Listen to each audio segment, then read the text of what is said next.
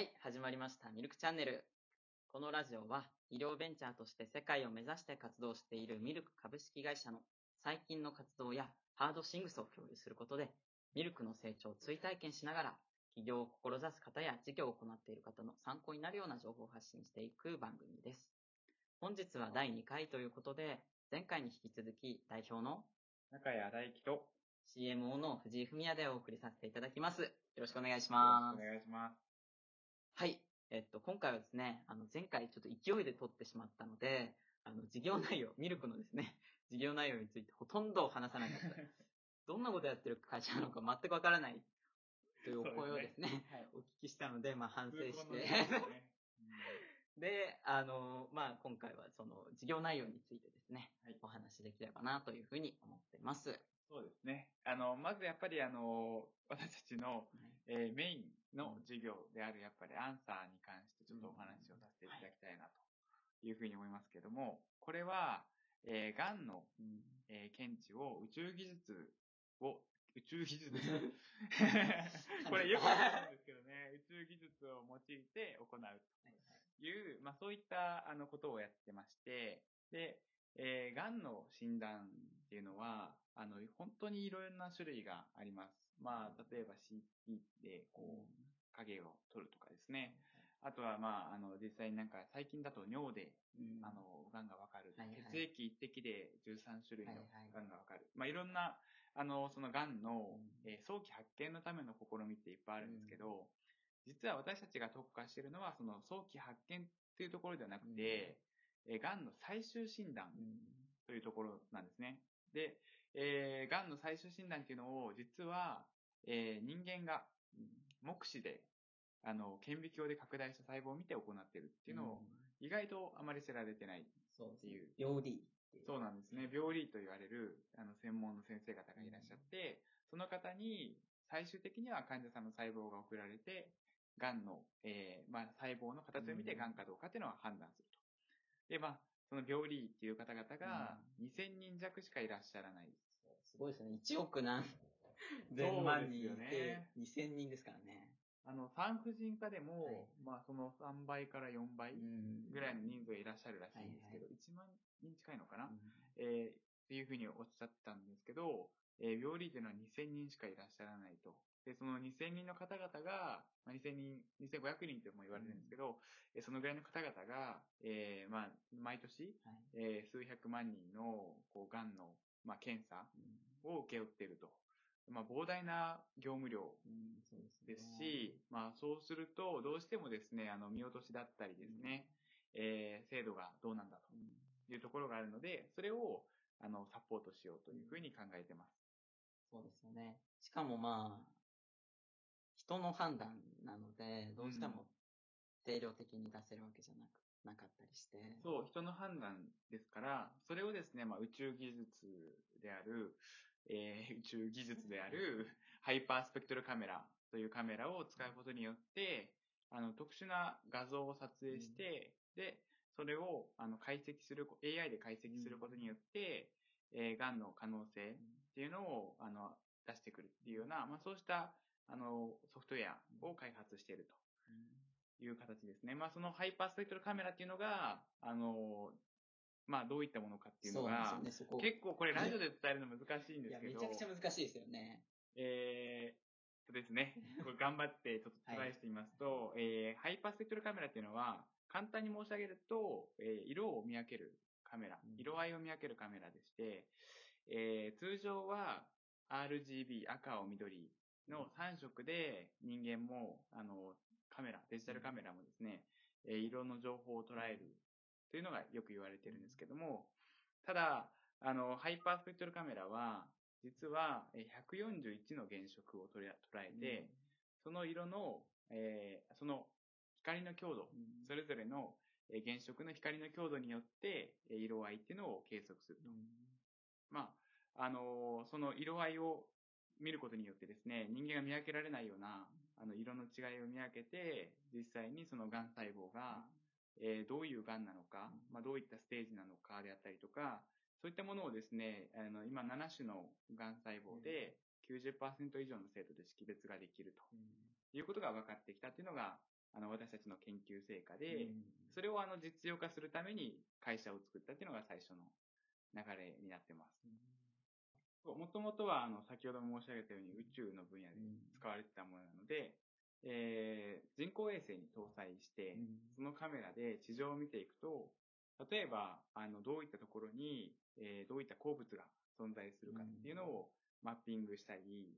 あとは、実際にあの、植物の成長具合だったりですね、あの、病害を見分けるっていうようなところにも使われたり、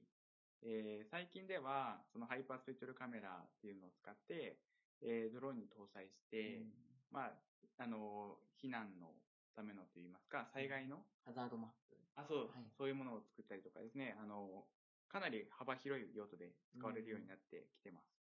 まあ、もともとはでもそういったあの、宇宙技術なので、えーそれを小型化して作られたのが、わな私の大学時代からの恩師で、えーまあ、佐取教授という方なんですけども、佐取教授がもうゼロから、うん。このハイパースペクトルカメラを作られて、で、私はそのカメラを使って AI の研究開発をして、だいたいまあ、えー、4、5年かけて、えー事業化できるとこまで、まあ、特許を、えー取得できるとこまで、えー持っていけたっていうところが、最初のまあ事業の種になってるっていうところですね。なるほどアンサー以外に、ミルクはちょっとどういう事業をやってるのかって。あ、そうですね。えっと、今やってるこのアンサーっていうのは、えっと、ちょっと総括で的に言うと、えーまあそういった癌の最終診断を早く、えー精度高く、えー区別するところに、あの、癌診断をサポートしましょうというところなんですけど、えーこの同じようなシステムとして、例えばあの、ハイパースペクトルカメラの画像を使った AI 解析だと、異物検知。そうですね。やっぱりそれは、すごいニーズがあって、まあ、海外だとよくあの、お肉の異物検知なんてよくはいやはい。ってまして、あの、骨とか。そう、中にあの、皮膚の、皮膚の下というか、あの、筋肉の中に入り込んでる骨とかって、なかなか、ちょっとこう、同じような色合いだったり、人間が見ると同じような色合いだったりするんで、見分けづらいっていうのがあって、でそれをこのハイパーストルカメラで表面の色合いっていうのを人間は見分けられないぐらいの精度で 見分けるので、そうすると、こう、中にちょっと埋め込まれているような感じの骨、残った骨なんかも取り出せると。あとは、あの、実際に、えっ、と、例えば、あの、加工食品うん。加工食品系で、まあ、例えば、あの、えーパンの焼き具合だったりとか、はいはあとはなんか、あの、えーお菓子とかそういったものでも、こう、えー実際に加工した後と、その加工の具合っていうのが、どのぐらいの程度なのかっていうのを、こう、色合いで判断したいと。まあ、そういった形での、こう、なんか、お話っていうのは何回かいただいたことがありますねそうで。すよね。なんか意外にハイパースペクトルカメラっていうと、こんなのどこに使われてんだよみたいな、うん。結構思うんですけど、なんかね。しかも最初入った時ってもうハイパースペクトルカメラって何みたいな。そうなんですよ。そこを理解するのに1年ぐらいかかってる。いやー、ハイパースペクトルカメラっていうのが何かっていうのは私も本当に、あの、理解するまで時間かかって、で、その、えーポテンシャルっていうのを信じるまでにまた1年 かかって、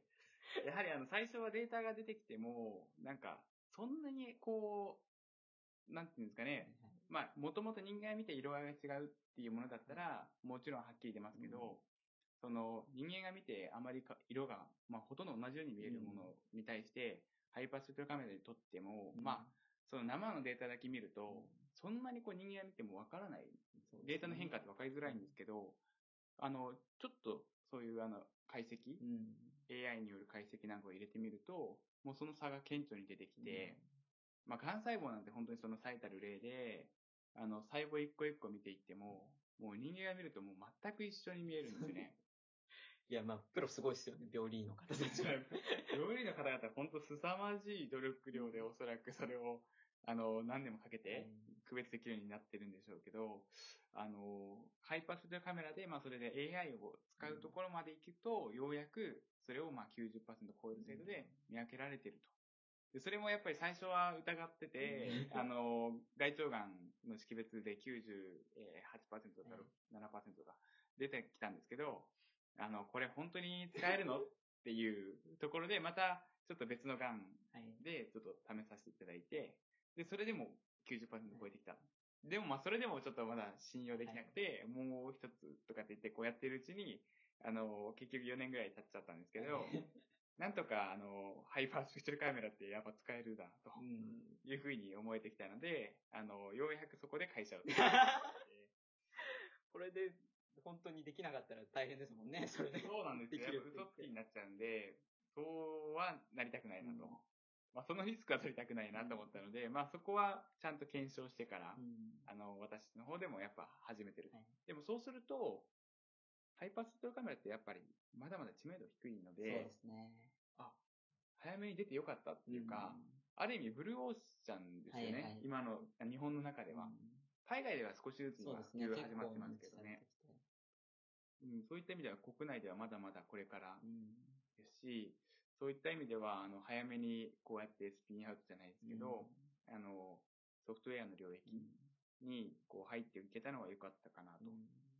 まあ、これから、あの、どういった分野までこれが応用できるのか。かっていうのは、まだまだ、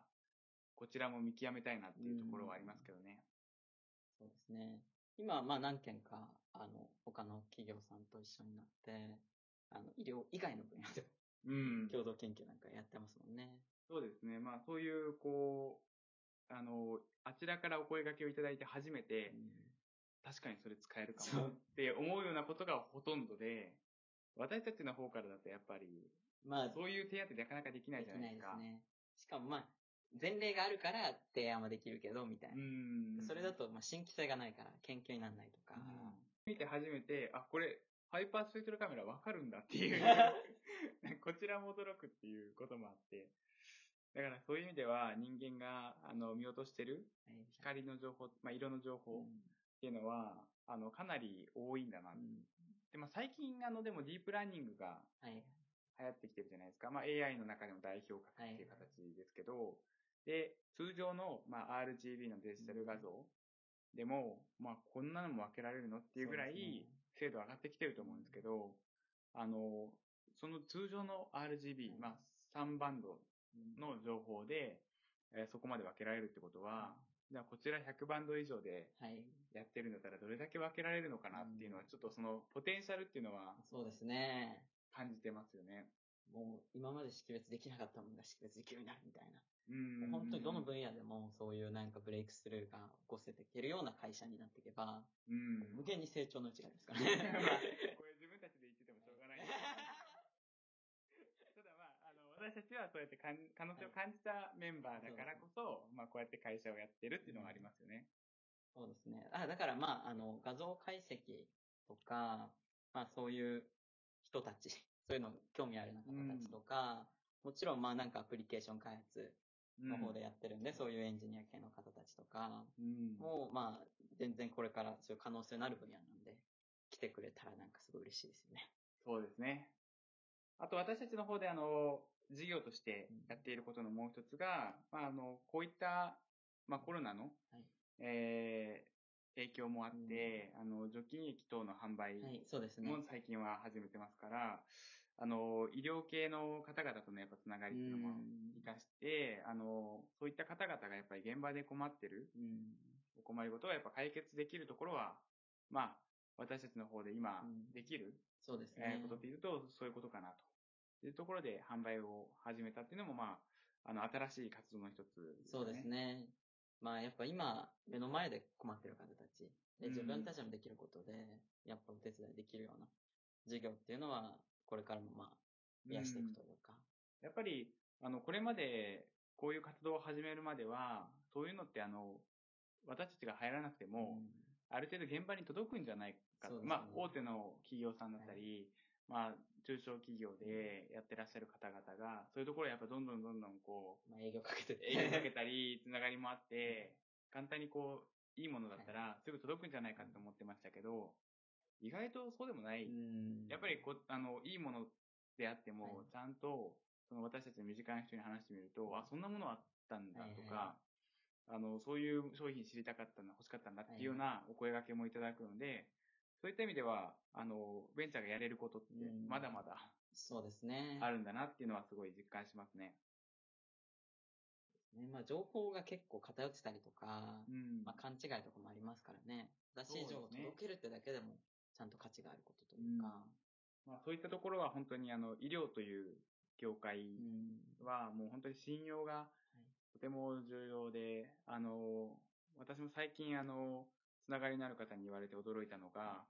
あの、この分野に来るには30年じゃ若いと。なるほど。100年経ってから来なさい。でも、人生終わっちゃうじゃないですか。終わってしまうんですけども、まあそのぐらい信用が重視なるほどされてる業界なんだなはいっていう、あの、私たちもそんなすぐにそこまでいけないっていうか、100年待てないので、あの、そういった、まあ、信用のある方々と、あの、協力しながら、でさらにやっぱり、あの、そういう信用を積み重ねていけるような活動、まあ、これがそれにつながるのかどうかはわからないですけど、このラジオがですか？このラジオがどうつながるかわからないですけど、なるべくこう透明性の高いそうですね。活動っていうのは心がけていきたいなというふうに思ってますね。そうですね。まあ、そんなところですかね。そうですね。まあ、授業はちょっとなんか、長々と話してましたけど、はいえーそんな形ですね。はい。はい。じゃあ、本日は以上になります。はい。ありがとうございました。ありがとうございます。